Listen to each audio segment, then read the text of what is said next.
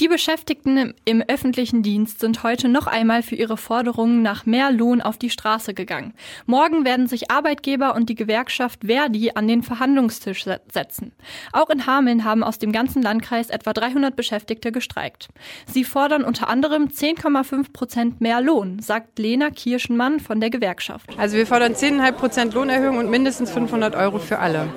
Und für die Azubis 200 Euro mehr und unbefristete Übernahme, wenn die Ausbildung erfolgreich abgeschlossen wurde.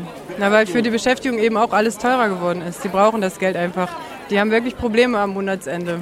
Und die Schere in Deutschland geht immer weiter auseinander und dieses Land ist die viertreichste Volkswirtschaft. Es gibt Geld, es muss halt verteilt werden.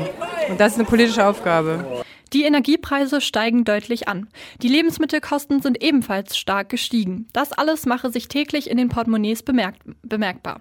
Es bleibe am Ende deutlich weniger übrig, beklagen einige Arbeitnehmer im öffentlichen Dienst. Weil ich mehr Geld will für meine Arbeit. Energie, äh, Lebensmittel, es wird alles teurer und wir kriegen immer weniger hier für unsere Arbeit, die wir immer weiter abliefern, gewohnt und kriegen kein Geld dafür. Die oben stecken sich die Taschen voll und die unten, die kleinen Beschäftigten, die kriegen nichts. Wir wollen mehr Geld. Okay. In welchem Bereich sind Sie tätig, wenn ich fragen Erzieherin.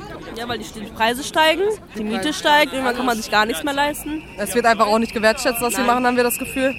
Nee, das stimmt auch. Ja. Gar nicht. 10% hilft am Ende nachholen. Eigentlich nicht, aber wäre schon ein Anfang, ne? Wenigstens etwas. Ja, Anfang wär's. Zuspruch, obwohl auch er Arbeitgeber im öffentlichen Dienst ist, bekommen die Beschäftigten auch von Hamelns Oberbürgermeister Claudio Griese.